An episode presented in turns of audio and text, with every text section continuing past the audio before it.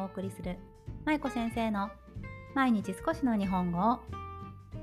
皆さんこんにちは。ドイツ在住子供日本語教師の舞子です。さあ金曜日ほっこり会をお送りしたいと思います。皆さんお元気ですか？ねえようやく金曜日。花金花金すごいどうでもいい話ですけどあのほっこり会ですから。どうでもいい話から入っちゃうんですけど花金の花って皆さん漢字でどっちを書きますか？あの簡単な方の花かほらあの中華の「か」っていう字？の花か。なんかね私いつもこれ正解がよくわからなくって私はいつも簡単な方の花を描くんですけどうん。ね、なんか時々あの難しい方の花を描く人もいたりしてどっちが正しいのかなというふうにどうでもいいことを考えていました。さて今日は自分の計画が全てうまくいくうまくいくと思ってないっていう話をしたいと思います。これは最近また私が頭の中で考えていたことの言語化なんですけれど自分の計画が全てうまくいくってどこかで思っている節があるなぁなんてことをね最近ちょっと考えていたんですよね。例えばなんですけどうーん私が以前、えーと、日本にね帰国今年の4月5月に帰国したんですね。でコロナ禍だったのでかなり久しぶりに約3年ぶり、まあ、2年9ヶ月10ヶ月ぶりぐらいだったんですけど、まあ、帰れたんですね。でこの今回のコロナが起こる前この騒動が起こる前は私どう考えていたかっていうと日本に帰れることっていうのがもうもうごく当たり前のことだと思ってね考えていたんですよね。だからこの話このコロナの状況になる前には私はあもうじゃあこの年末は日本に帰るんだって決めてそして年末をワクワク待っていたわけですよ。ね、だから日本にはもう絶対帰れるもんだと信じて自分で計画を立てていました。日本に行ったらこんなことがしたいなって家族にも会いたいし友達にも会いたいしこんなものも食べたいしここにお買い物に行きたいし子供をここに連れて行きたいしなんてことをいろいろと妄想しながらね自分なりに計画を立てていましたでも今回コロナが起こってしまってそして私たちの日本がかなり遠いところに皆さん感じられたと思うんですね。でこれは私だけじゃなくてね皆さんもそうだと思うんですけどでこの時に私思ったのはあ自分が立てた計画っていうのは全てうまくいくうまくいくわけじゃないんだなっていうことでした。でも私たちって自分で立てた計画ってなぜかそのまま進んでいくうまく計画が進行していくと思って計画を立てていることってありませんか？例えば今のお話のコロナのコロナになる前に日本に帰れるのが当たり前だと思っていたこともそうだし、ね、旅行に行くにしても旅行にこの日に行けると思って私たちって計画を立てますよね。でも実はその直前に例えばフライトがキャンセルになってしまったりとか日本にいる家族に何か不幸があったりとか自分の家族で自分の家庭内で何かトラブルが起こったりとかして旅行に行けなくなってしまうことなんていうのもねありますよね。でも私たちって計画を立ててる段階では全て物事がうまく進むっていう前提で予定を立てる計画を立てるっていうことが多いなっていうふうに思ったんですよ。あのすごく抽象的な話なのでちょっと分かりにくかったら申し訳ないんですけどでもこのことから言いたい何が言いたいかっていうと自分の中で前提になっていること前提になっている条件っていうのはいつもそのまま進むとは限らないっていうことを改めて今回あの、まあ、コロナ禍の時期を過ごしてみてそしていろいろとできないことがあった予定していたけどキャンセルしたりとかうんと延期したりとかしたことがたくさんあった中でこういったことを感じてました。自分の計画がいつも全てそのままうまくいくと思って私たちは計画を立てているなという、うん、ことを考えたんですよね。で別にこれがいいとか悪いっていう話ではなくてただ私がこの今回の、まあ、コロナ禍も含めこういったスケジュールの変更とか自分の計画がうまくいかなかった体験っていうのを通して学んだことは、うん、私たちの計画はもう所詮ね私たち自身が立てたもので結局世の中っていうのは私たちが立てた計画なんてもう知ったこっちゃないんだっていうこと に気づいたんですよね。まあ世の中というか世界というか社会というか。うん、だから私がいくらこれをしようと思って決めたことでも例えば急に何かね自然災害が起きたりとか事故とか事件が起きたりとか突然のことで私たちの計画が変わってしまうことってありますよね。ただ私たちがこういった時に何をしないといけないかっていうとその計画を柔軟に変更する力がちゃんとついてるかここが私大事なところだと思ったんですね。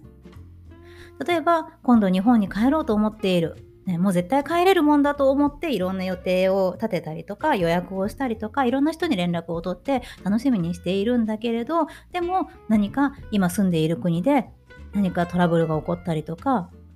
ね、あの帰れない事情が起こったりしてできたりしてそしてそれがキャンセルになってしまう。その時に私たちはどういったメンタルでそれをどう乗り越えていかないといけないのかっていうことをちゃんと考えて事前にできれば予測してもちろん無理なこともありますよコロナとかね。あるけれどでもそこで慌ててしまうんじゃなくてそういったこともある前提で計画を立てていくっていうことが大切なんだなって思ったんですよ。わかります？今日の話これ。すいませんね。もうなんか私考えながら今喋ってるのでちょっとまとまりが悪いかもしれないんだけど、うん、でもそういうことを考えていてなんだろう。全てがうまくいく前提で予定を立てる立てている。のが私たちだなっていうふうに思ったんです。だって、もしね、仮に来月の旅行の計画を立てたとするじゃないですか。でも来月もし旅行に誰かと一緒に行くんだったらその誰かが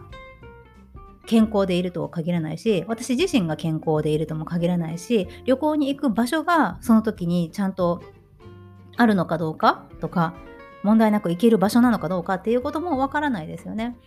うん、だからやっぱりそのそういった前提がある中で世の中うんと私たちの計画っていうのは私たち自身が立てるものだけれどでもその決定権は私たちにはないんだなっていうことをね考えていたんですよ。ね。まあだからそういった変化にちゃんと柔軟にね対応できる力をね育てていくことが必要だなと思いました。うん。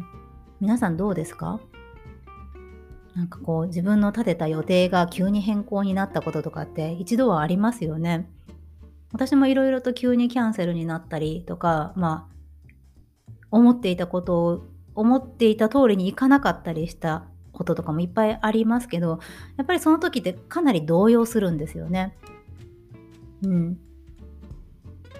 例えば、まあ、次会おうって思っていたのに突然その人がいなくなってしまう、ね、亡くなってしまったりっていうことも今までありました私だからやっぱそういう時ってすごく動揺してしまうしショックもすごく大きいし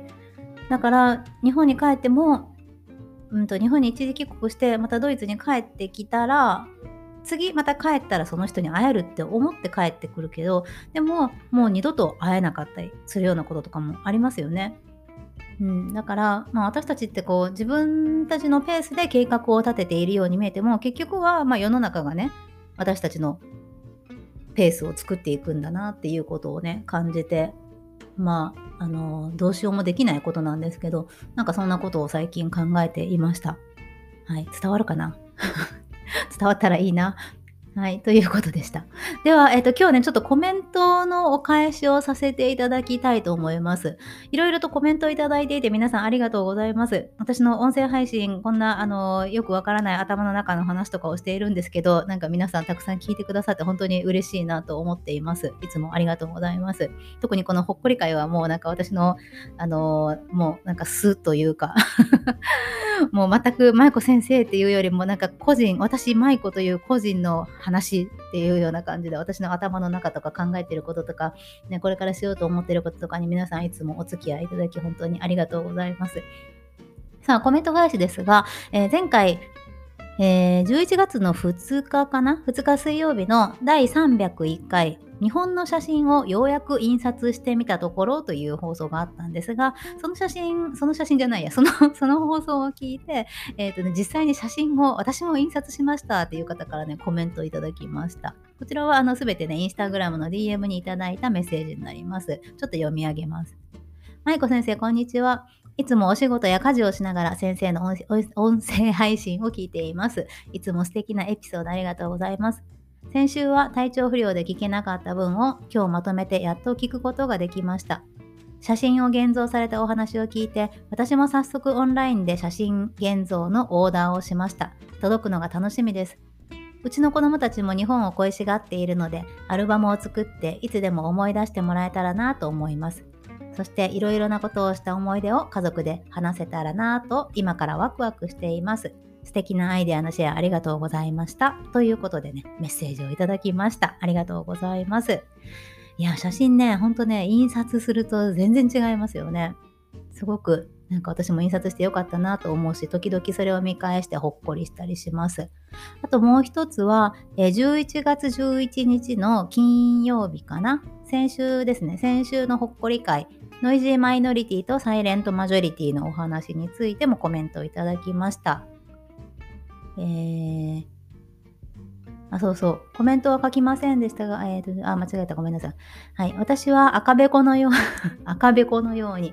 赤べこのように、うんうんとうなずきながら、毎日先生のポッドキャストを聞いているサイレントマジョリティですが、やはり良いものは良いと声に出さないと届かないこともあるよなと、今日の放送を聞いて感じました。まゆこ先生、今日も素敵な情報ありがとうございます。ということで、メッセージいただきました。ありがとうございます。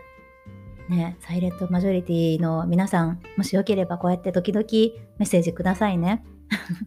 別にメッセージが、あの、くれるかどうかがあれじゃないですけど、うん、まあ、くれたら私は嬉しいですという話です。ねまあ、声に出さないと伝わらないことももちろんあるし、皆さんの声を聞いて、私もあの自分がね、これから変わっていくための材料として、ね、勉強させていただけたいただけたらなと思うのでね、よかったらまた皆さんのお声聞かせてください。はい。そんな感じで今日はゆるいほっこり会でしたが、自分の計画が全てうまくいくと思ってないという話と質問じゃないや、えっ、ー、と、皆さんのお便りの感想にお返事をさせていただきました。たくさんメッセージいただいてますが、全て読み切れてないので申し訳ありません。でも全てちゃんとあの読み切れてないじゃない、あの、ここでね、あのお返事させていただけてないものもあるんですが、ちゃんと全て目を通して読ませていただいてますので、いつも本当にありがとうございます。